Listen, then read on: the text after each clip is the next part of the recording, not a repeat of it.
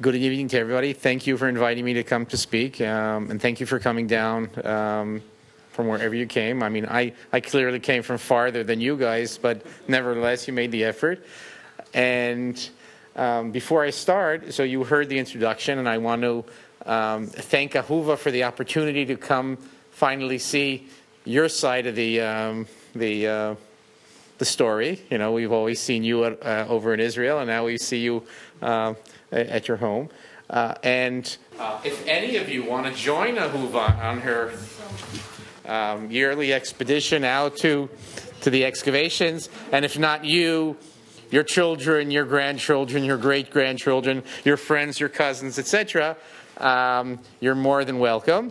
And the um, and if you're interested, you can also check out our website and uh, our blog, etc. Now, this evening, I'm not going to be, you know, actually, I have an idea. Now that everybody saw me that I have a hat like Indiana Jones, I'll take it off. Okay? Okay. Uh, this evening, we're not going to, I'll mention uh, Tell es-Safi and some of the finds um, if, uh, later on in the lecture. But what we're going to uh, do, and this was actually a suggestion that came from Aryeh, is to try to talk about archaeology and the relationship with, um, we very often have a lot of media hype in relationship to archaeology, and to try to um, place that in context and why, why do the, the the uh, the fantastic stories are I wouldn't say the fantastic the the unusual stories always hit the press and what what does it mean okay so um, as I'm sure you're all aware of, you know, every once in a while you hear in the, you see in the media and the various uh, media reports on new and exciting finds relating to the biblical world. Now, what's behind this? How much of this is reliable, and how can one tell, especially someone who's uh, not coming from a, a professional background, what's real and what's fake, what's uh, hyped up and what's um, you know what's out there um, to make a, a, fun time, and and um, what is and should be the interplay between good archaeology, good archaeological practice, and the public media. And for example, um, how would I, as an archaeologist, interact with the media? One of the reasons why we this things that relate to biblical archaeology, and when I mean biblical archaeology, I mean archaeology which deals with the regions around the land of Israel from more or less the periods which are from which the biblical text was formed. And when I say biblical archaeology, we're, now, we're not out to prove or disprove the Bible. At least that's what our, our, our as archaeologists, but rather we're, we're studying the ancient cultures and understanding ancient, cultures, and from those ancient cultures, the biblical text was formed. So, by studying these ancient cultures, among other things, we uh, gain perspectives on the uh, biblical text as well. Now, but for many, many people in the Judean Christian world, it's very, very important to feel that we're, you know, we're proving the Bible. That you know, is there a Sodom and a Gomorrah? Is there a David and Solomon, etc., etc.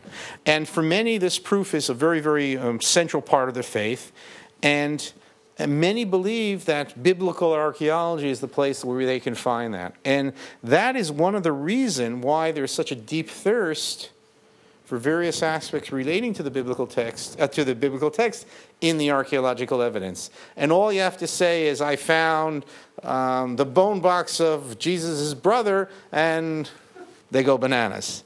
On the other hand, there's another aspect, and out there, there are quite a few people that, besides being religious, they're also out there to make a buck and to take the, uh, the, the, the, the, public for a ride. And we'll try to um, uh, differentiate between the two.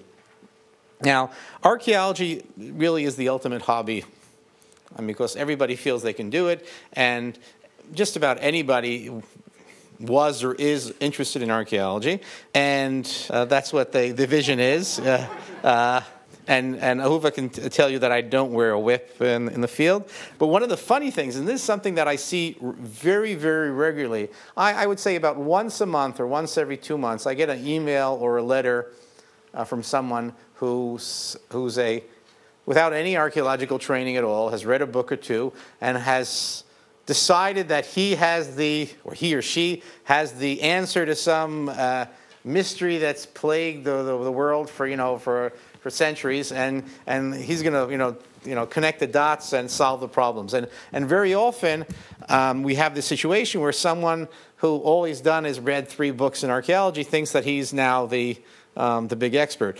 And um, I always find it's funny that nobody would come up to a, a neurosurgeon after having read, uh, you know, the medical reports in Reader's Digest and suggest him how to change the, uh, his surgical procedures.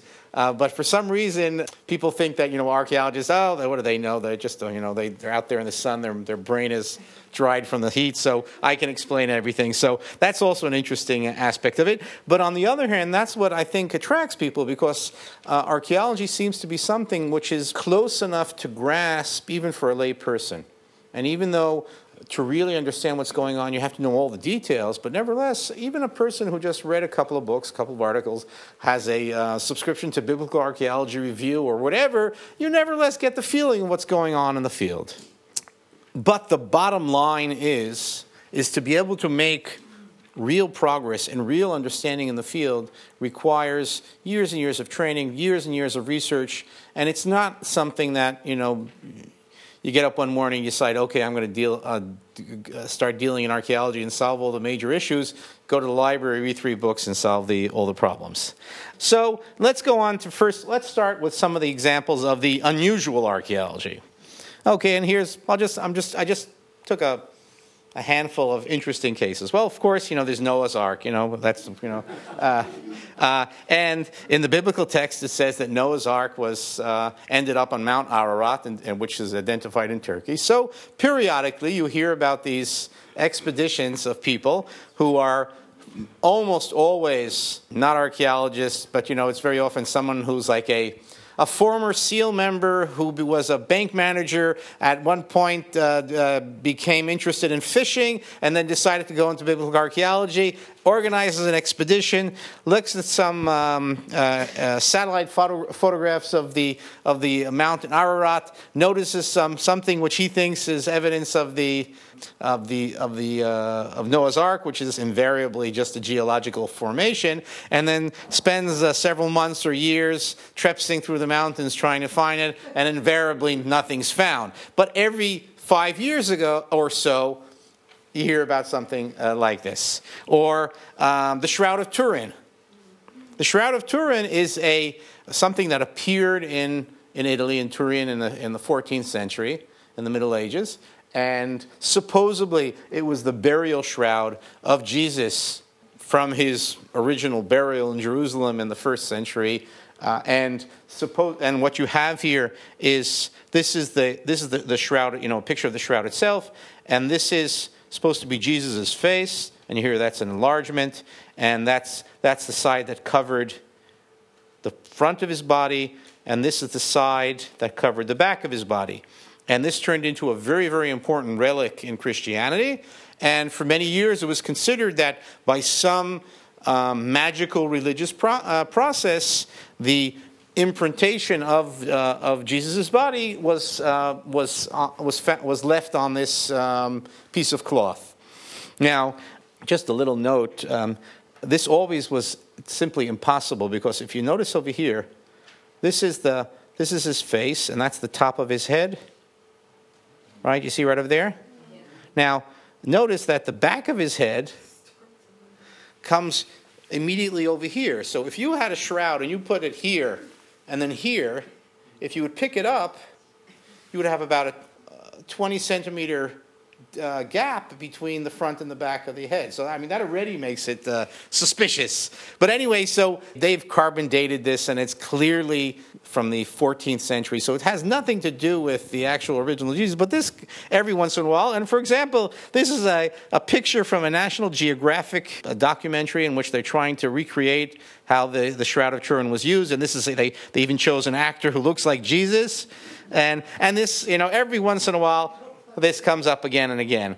And then, of course, the tomb of Jesus' family. I mean, according to the accepted Christian tradition, at least from the Byzantine period, from the 4th century CE, it's most Christians locate the place where Jesus was buried at the, in the old city of Jerusalem at what we call the Church of the Holy Sepulchre. And there are good chances that that might be the place. Yes or no? Recently, um, you may have uh, heard about this. This book came out, which, based on a tomb that was found several uh, decades ago, a very, very interesting character by the name of uh, Simcha Jacobovici, which you see over here, claims that a bunch of ossuaries that were found in the tomb, and ossuaries are bone boxes, and during the Second Temple period, the, the most common method of burial in Jerusalem and the, and, its, and the surroundings was you would place the uh, deceased in a cave, and after about a year, you'd come back, and after the flesh had decomposed, you took the bones and you put them into a box. And the box usually was something about this size, usually dictated by the, the length of the longest bone. And so we have various bone boxes like this, ossuaries throughout the, uh, the region of Jerusalem and beyond, very, very common in the Second Temple period. Now, and this is the time of Jesus. Now, it, one of the things was is that they also occasionally wrote the names of the deceased on the bone boxes. Now, in this uh, case, they had a collection of ossuaries, and among others, they have they had names such as Jacob, and Joseph, and and Jesus, and Miriam, and from this, this group of uh, scholars who included Yaakov Jacobovici and James Cameron from the um, the Titanic uh, they came out with this enormous hullabaloo, as they say, and claiming that since these here you have these names, this is the tomb of the family of Jesus. Now, all this is very nice, except is that those names, which we know from the New Testament as being the, the names of Jesus' family, were extremely common in Jerusalem during that period. So if we would find a tomb nowadays in the Jewish cemetery over here, and there was a, a David, a Solomon, a Bathsheba, and a Ruth, we would hardly say that that's David's family. It's just that those are common names. So there probably wasn't anything to it. Now, this guy, uh, he has a series which is, um, I don't know if it's shown in the States, it's, it's in Canada called The Naked Archaeologist. Now, he's not an archaeologist and he doesn't appear naked on the show. Uh, but he's a very, very colorful, colorful character, and he, um, he's well read, but he connects the dots in places where the dots shouldn't be connected. And uh, so, for example, uh, slightly uh, before the, the Jesus Family uh, movie, he came out with this very, very impressive movie uh, called The Exodus Decoded, in which he tried to place the story of Exodus as in the, in the biblical text in a very, very specific period in Egyptian history using extremely sophisticated graphics. Again, using uh, James Cameron and all his, uh, his um, Hollywood background for it. And basically, again, he tried to connect these dots. And I know how impressive it was because um, one day I received a phone call from my mother and she says, I just saw this fantastic movie about the Exodus. It's, it's astounding. It's so convincing, etc. And I said, Whose movie? Yaakov Bivi. She says, Oh, yeah, let's see this. So I, I saw the movie. And actually, I even offered to, to debate him on television, and he declined. It's a, the problem is, is that things that seem to be connected to the unprofessional eye, when, once you check the damning details, things start uh, being problematic. And it reminds me, many, many years ago, some of you may remember there was this very interesting author by the name of Immanuel Velikovsky. And he came out with a series of books in which he claimed that the, he wanted to change the entire chronology of the ancient world. And he, among other things, he claimed that um, one of the major events that occurred was, a, was that the two planets, Earth and another planet, moved one um, next to each other uh, passed by, and the, the, the, the, rotation of the Earth changed, and, and uh, he had a whole uh, uh series of uh, theories about this. Now, um, the story goes is that they once gathered a group of scientists in different, different fields archaeologists, historians, physicists, chemists, astrophysicists, et cetera, et cetera, and to say what they, what they think about Velikovsky's theories because he was such a, a broad, well read person uh, and so the reaction was, the asked the, chem- the chemist, the chemist says, well, he doesn't know chemist, uh, chemistry, but the other things seem very impressive. He has the physicist, he, has the, he doesn't know physics, but everything else seems impressive. And this goes down the line. So this is what very often happens is if you take a story and you and either you don't know it or you hide from the viewers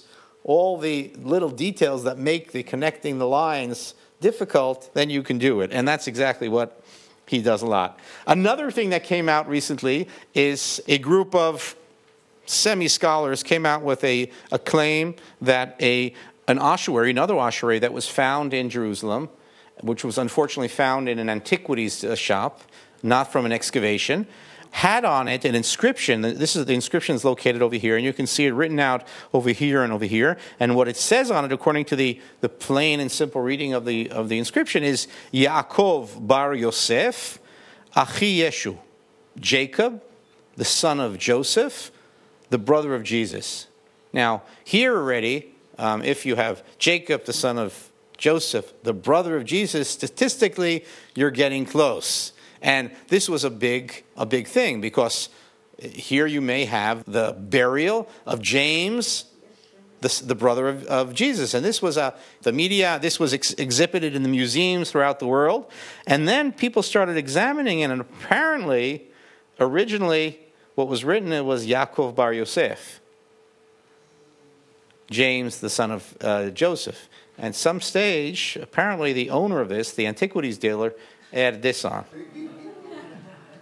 And once you had that on, it makes it a little more interesting. Once it's just Yaakov Bar Yosef, there were probably a hundred of them in the Jerusalem telephone book at that time. Another interesting object was about 20 years ago, a small ivory pomegranate about this size appeared on the antiquities market, again, not from, a, from an organized excavation. So this, this little object appeared on the antiquities market, and what it was, it was a, it was a, a piece of ivory shaped uh, like a pomegranate, and on it there was a, an inscription in early, in early Hebrew letters, Kodesh Kohanim le Lamed and they understood it as Lebeit Hashem, translated, consecrated by the priests to the house of Yahweh. And if this reading was correct, and if this was, this was a, a genuine object, this was astounding because this would be the only existing object in the world that, uh, that originated from the temple of the house of, God, of Yahweh, the house of, uh, of God, the temple in Jerusalem. Now, this object appeared on the antiquities market for a short time, disappeared, and several years later appeared in, a, in an antiquities collection in uh, Switzerland. And since it was thought to be the only surviving object from the Temple of Solomon, the Israel Museum managed to find a donor who, for I think the sum was $450,000, bought, the, uh, bought this object. It was brought to Jerusalem and it was on display in the museum. Now, for many, many years, I, I always told my students that if they gave me $450,000, I'd bring back two of these and they wouldn't be broken. Uh, uh, I never, I never uh, believed that this was uh, real. It's too good to be true. And in fact, just last year, a team of scholars, matter of fact, Professor Aaron Demsky, who was supposed to come and unfortunately had to uh, cancel, he was one of this, uh, this team of scholars. They checked this again, and it turned out to be a forgery. And what this happened was simply it was a, an ancient ivory in the shape of a pomegranate, which is something that we know from various periods, which some uh, modern forger carved out the letters to look to, to see that it, uh, that was an ancient thing, and that, of course, immediately raised its interest and its and its price. Now, one of the reasons why we see so many of these forgeries is, because of this interest of the public for biblical antiquities. Another thing that fuels this industry of forgery is the fact that people pay enormous prices for these um, for these objects. And uh, a story that I, I always remember uh, is that several years ago I was sent by uh, my university, Bar Ilan University, to to London to meet some uh, very rich uh, collector of antiquities uh, in the hope that he would give a big donation, donation to the university, uh, which unfortunately he didn't. And while he was in his house in London, two very, very shady Middle Eastern characters, you know, they sort of looked like the, the, the, the characters that you have on, um, on 24 you know the uh, you know Jack Bauer fights those type of characters. They came in and they came they brought him a couple of objects which didn't look too real to me, but this guy took out a, a wad of $100 bills about that thick and handed it over to them. And without asking very many questions, they handed him the objects. They walked out the door. So there's a market out there, and that fuels the, these things. Now, another very interesting example is about five years ago, another object appeared on the antiquities market, and this was a large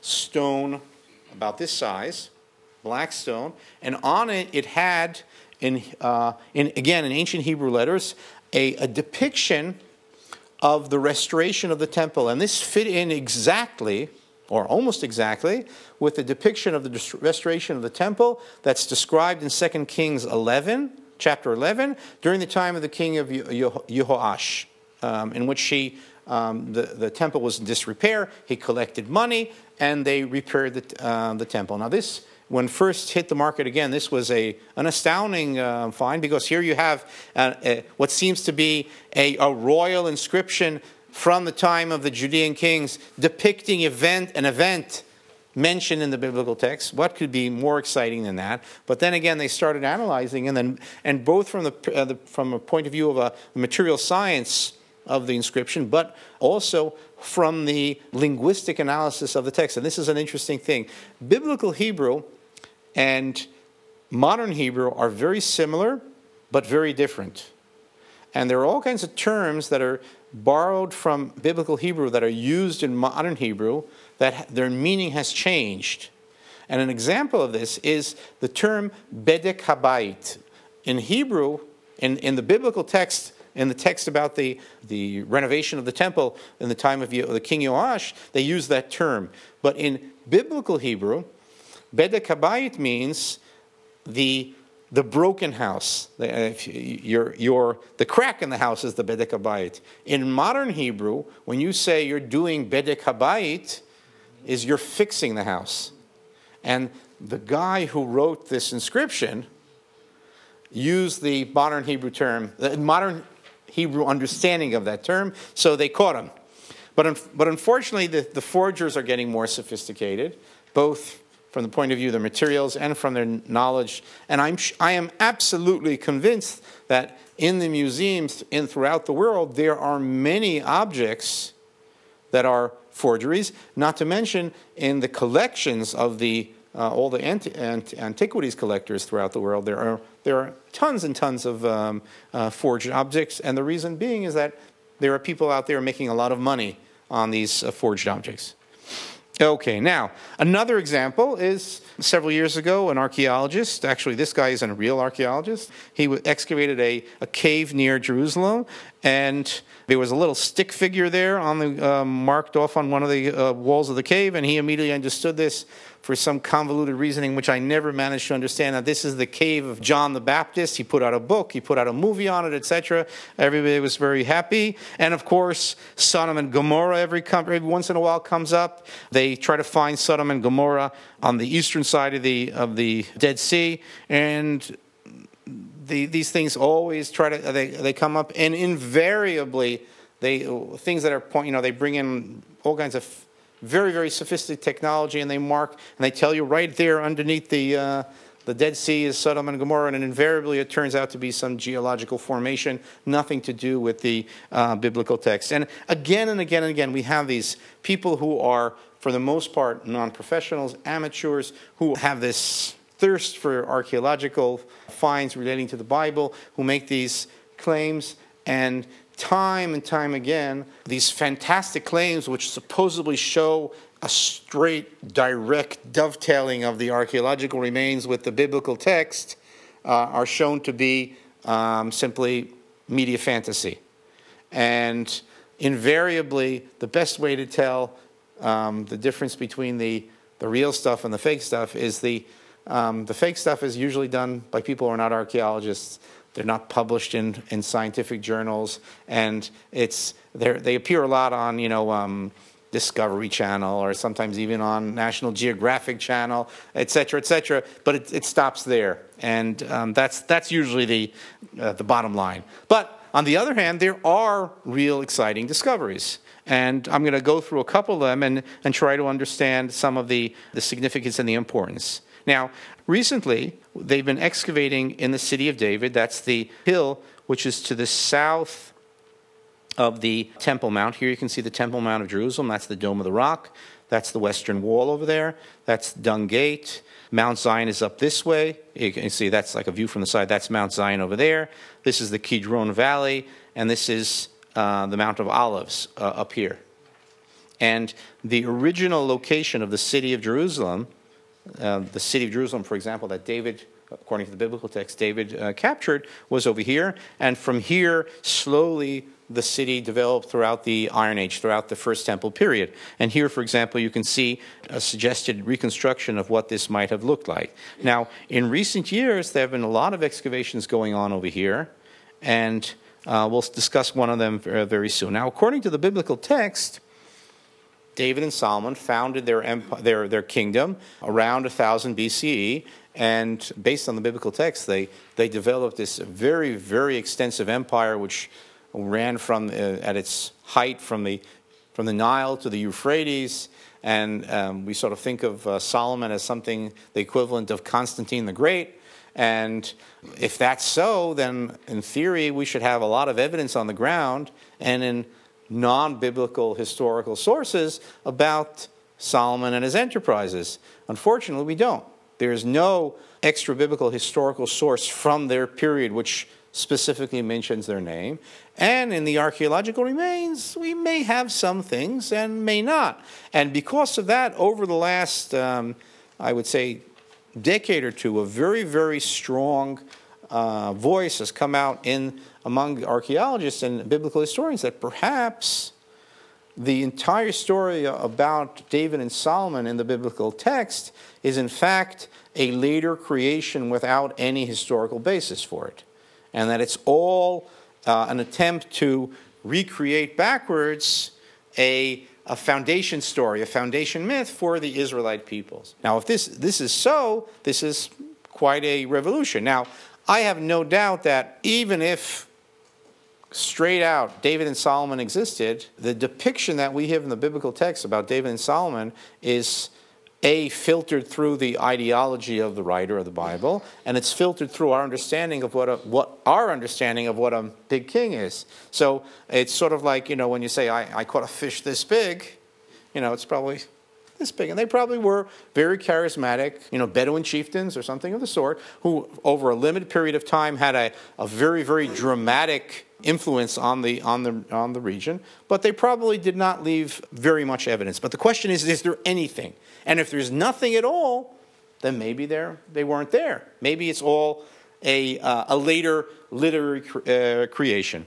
And um, recently, though, there seems to be evidence that this may not be the case, and this especially from the excavations conducted by uh, an archaeologist by the name of Dr. Eilat Mazar up here in the city of David. And what she found is evidence of a very, very large building, and um, this is portions of this building, which can be dated either to the 10th or 9th century BCE based on the finds. And that would mean that it's either more or less from the time of Solomon or slightly afterwards, or century afterwards. And although Eilat has been coming out in all the press saying that this is David's palace, and you know, of course, people expect that she found, you know, the you know, the sign above it saying this is David's palace. She didn't. Uh, she didn't. Uh, what this is, it shows that during the 10th or early 9th century BCE, either the time of Solomon, according to the biblical chronology, or a century or so afterwards, Jerusalem was already a large enough city, an important enough city that it had a large palace. So it seems to indicate that the story in the biblical text of Jerusalem in this early period being a large and significant city has some basis in the archaeological remains as well. Now, does this mean that we have proven that the story of David and Bathsheba occurred as it says in the Bible that he stood on his, on his, uh, on his balcony and looked over taking a bath? No, but it nevertheless gives some framework of historicity to the general story. And very often, that's what we can provide as biblical archaeologists we won't be able to find the tent that Abraham lived in, and we won't be able to find um, the, the porch in which David sat when he looked at, um, at Bathsheba, or the stone that he threw at, you know, and, hit Goliath's uh, forehead. But we will be able to provide some of the cultural realia, the reality behind the stories, which, if you want, puts some flesh on the bones of the biblical story and, and, and gives it to more color and texture. Now, another uh, interesting find recently uh, uh, brought to light is uh, my colleague, uh, Professor Hanan Eshel, from who's in my department in Bar Ilan University, who was surveying in the Judean desert. He's a big expert on the Dead Sea Scrolls, and in between crawling in and out of all kinds of um, caves, he he came across a Bedouin who who showed him a couple of fragments of a of some scrolls that he had in his possession, and Hanan uh, worried that this, these things would disappear, uh, arranged for a donation, and they bought this thing from the this Bedouin. And Hanan then afterwards got in all kinds of problems with the uh, Israel Antiquities Authority, but that's another issue. But what it turned out is these are uh, very, very clear sections of from the book of Vayikra, from Leviticus, from portion of Parashat Emor, and specifically dealing with the with the story of the Feast of Tabernacles, the uh, the Feast of Sukkot. And it dates to the time of the Bar Kokhba rebellion, which is the rebellion that the Jews conducted against the Romans in 130 to 135, about 50 years after, 60 years after the destruction of the, of the Second Temple in 70. And what happened is, after the rebellion failed, the rebels escaped to the desert and they hid out in the caves, and the, and the Romans slowly hunted them down and killed them one by one. And this group, they apparently fled, and they took with them their Torah scrolls.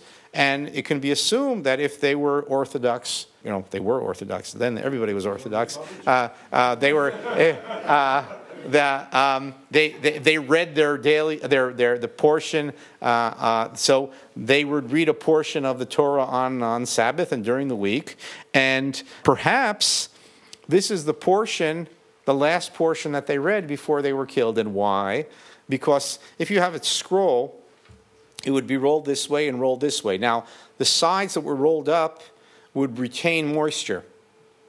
So they would decompose eventually, while the side which was open would stay dry because of the dry desert um, environment. And so what you have is, this is as if, this is, a, of course, they can't prove this is the theory, that what you have is simply the, the center part, the last portion that was read. And then if, if I take this and compare it to the, the biblical text, it's fantastic. You can see there it says, Umilvad kol nidrechem asher titnu Hashem, and besides all your vows which you shall give to, uh, to the Lord, and Basukot teshvu shiv'at yamim. In the tabernacles you shall sit for seven days, and all the, uh, the, the citizens of Israel shall sit in, in tabernacles. And it's, it's exactly the, the Masoretic text. And what's altogether fantastic is, is that basically the, the shape of the letters in this document from almost 2,000 years ago is almost exactly like the shape of letters that you have still in use in modern Hebrew. And um, you can basically take a, a kid in third grade speaking modern Hebrew, and he can almost completely read this text out uh, from 2,000 years ago. And that's, I think that's, um, that's absolutely fantastic. Now, um, then I'll go, uh, go to some of the finds from my excavation, and Tell es-Safi is this large site, which you see in the picture here, located in central Israel, well known for the fact that Ahuva comes there regularly to dig. And it's one of the largest tells in Israel, and it's identified as Gath of the Philistines and Gath of the Canaanites, and it's well known in the biblical text as one of the major five Philistine cities, and known as the city from where Goliath and the king Achish, Achish came from uh, in the biblical text. And it's, it, this uh, site plays a very, very prominent role in the biblical text, particularly in the times around the life of David. And I've been excavating there since 1996, and as I said, you're all welcome to come. And one of the interesting finds that we had several years ago is we found this little sherd. The whole thing is maybe this size and on it, a scratched out, barely able to be seen. And this was only, uh, we only saw this after the sherd was cleaned, and just by chance, uh, one of our students was looking at it, and she says to me, uh, "Is this something?" He says, "Yes, that's something." um, and and if we take uh, take it and analyze, we can sort of read the text, and what it says is something like alwat and walat, and it's broken off. And the sherd itself can be dated very, very clearly to the 10th or 9th century BCE. So it's one of the earliest Proto Canaanite inscriptions that we have. And it's it written in Semitic letters, but it apparently has two non Semitic Indo European names. Now, this is very interesting because we know that the Philistines were not Semitic. They came from somewhere outside of the land of Israel. And when they came, they brought with them various cultural attributes, whether their language or their architecture or their religion, etc., which, which tie them to their place of origin. And what's very, very interesting about this is that over the years, uh, scholars have suggested that the name Goliath is in fact a non Semitic name, and it's been suggested to connect it to various Indo European, that means uh, languages such as Hittite, Lydian, Greek, etc. And one of the names is a name uh, Alyattes, and we may have just a similar name like this. Now, what does this mean?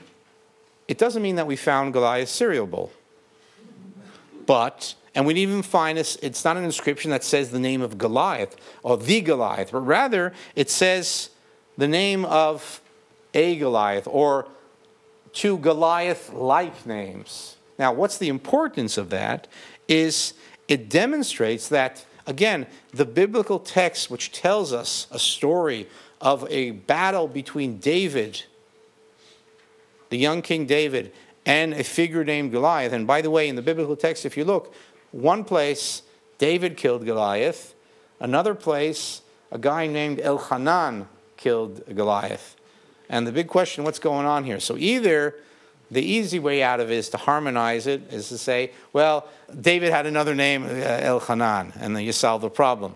The, the other option is, is that somebody by the name of Elhanan actually killed him, and David's court, when they wrote the story of David and his rise to, uh, to greatness, at some uh, point took the story in and uh, incorporated into the story. But nevertheless, the biblical text is telling us that they have a tradition that somewhere around the 10th century, there were people called the Philistines who had names like Goliath, and they fought the Israelites. And here, and these people, among others, lived at Gath. And here we have a little sherd which comes from Gath from that period with names like this. So again, this gives us this general historical background, the cultural realia of the story of the text. And it means that this story in the biblical text reflects, at least in part, not only things from later periods, because some scholars have said that the entire story is something that's created much later on, but rather it deals with earlier periods as well.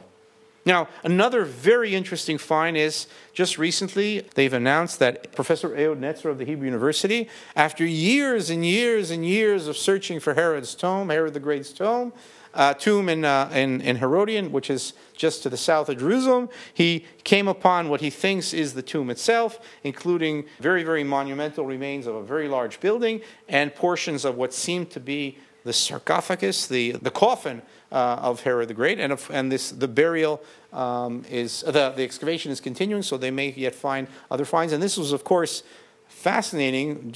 First of all, the very fact that this guy has been searching it for, for, for I mean, since I, I remember as from the 1970s. When I was in high school, they were talking about how any day now he's going to find the tomb of uh, Herod.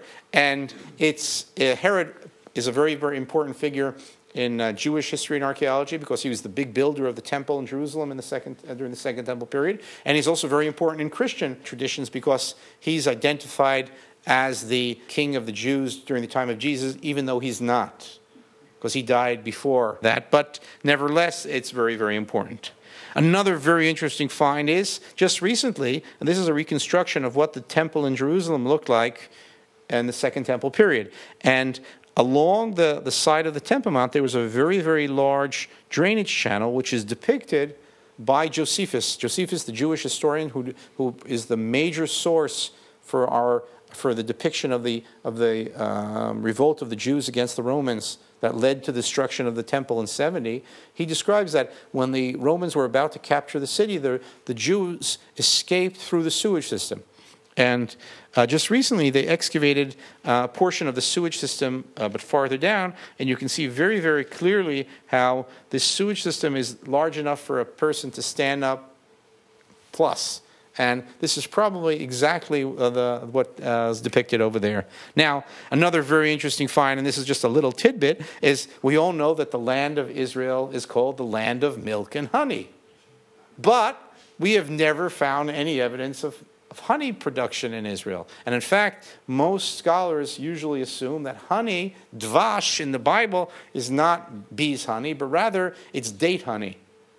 Silan, it's called, uh, in, in, French it's called Silan, I think. Uh, uh, anyway, um, uh, and, and this is, uh, in a, just this, uh, this summer, they found in a, a site in the Beit She'an Valley, which is in the Jordan Valley, a production facility of honey. And what you have here are a long series of beehives made out of mud brick, very, very similar to the type of beehives that you have in, in traditional uh, honey um, production. And not only that, is they actually analyzed the contents of these beehives, and they showed very clearly that you have uh, residue of, of honey and beeswax in it. So that was a very interesting little find. Now, another find, and this is, this is something that I find archaeologists, to a certain extent, we're, um, if you want, we're time travelers. But very rarely do you get the really uh, get the feeling. And several um, at Masada, the, the well-known Masada, where the, the the last Jews after the second revolt held out against the Romans for several years, and finally the Romans captured it. I'm sure anybody who's been in Israel, and uh, almost everybody's visited that place. But several years ago, they took some date pits that were found in the excavation, and they replanted them and some of them germinated, and date trees grew, and dates grew on those trees. And just last week, um, we have an archaeobotanist, that's um, a botanist who deals with vegetal finds from archaeological remains at, at Bar Ilan University. His name is Mordechai Kislev. He has a collection of these dates, and I, I ate one of them. And I, I thought that was absolutely astounding because you're eating something which is based on the genes of something from 2,000 years ago and it tasted like a regular date, just like the dates we had over there. I mean, I, I don't know if that's very, very important from an archaeological point of view, but I thought that was absolute, that, that blew my mind uh, uh, uh, completely. Okay. Now, now that we've seen some of the good and some of the bad, let's talk a little about the ups and downs. Um, I would say, as I said before, anyone who's not a full fledged professional archaeologist employed by a reputable academic institution, be suspicious. You know, um, you know, they always they always say, "Oh, yes, I have. I'm very, very revolutionary, and they don't accept me because of this, etc., etc." That's a lot of crap. Um, uh, if you're good, you, usually get to get you get a good job. There are no hook, line, and sinker explanations to the biblical mysteries. Nothing is simple. the The biblical text is a a multifaceted, multivocal text which, if you want to, you can think of, them both, of the biblical text as a, an archaeological tale. It's made of layers and layers from composed in different periods, and it doesn't turn into one very simple picture. It's there's a lot into it, and and there are very rarely examples when everything fits in perfectly. You take the archaeology, you take the Bible, and they fit in perfectly. It's much more complicated.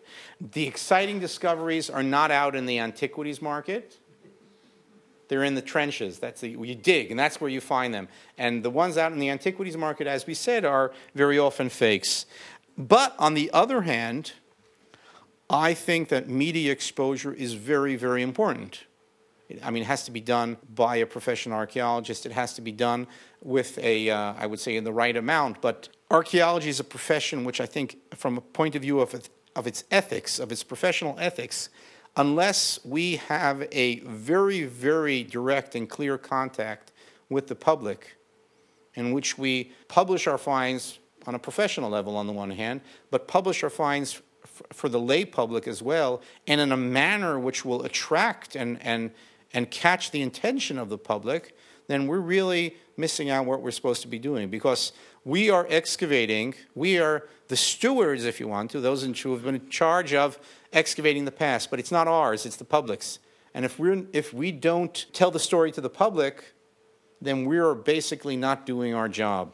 And I think we ha- it's, it's not easy, and we have to sort of play the balance between turning every story into a sensationalist story and not, but nevertheless we have to be out there. And I think one of the problems is that is that many archaeologists are say, oh, I don't want to deal with the media, I don't want to deal with the public, I'm just doing science. And what then happens is the media lose, uh, the, the public loses its interest in, in archaeology, and people don't come to excavate, we don't get funding, and you know, although it used to be that archaeologists that were you know independently rich and they can fund their excavations by themselves, that doesn't happen anymore. And as I said, I think we have to go to the public. And if we don't go to the public, that's the most uh, uh, important thing: is we open the field for others, and the others are the charlatans.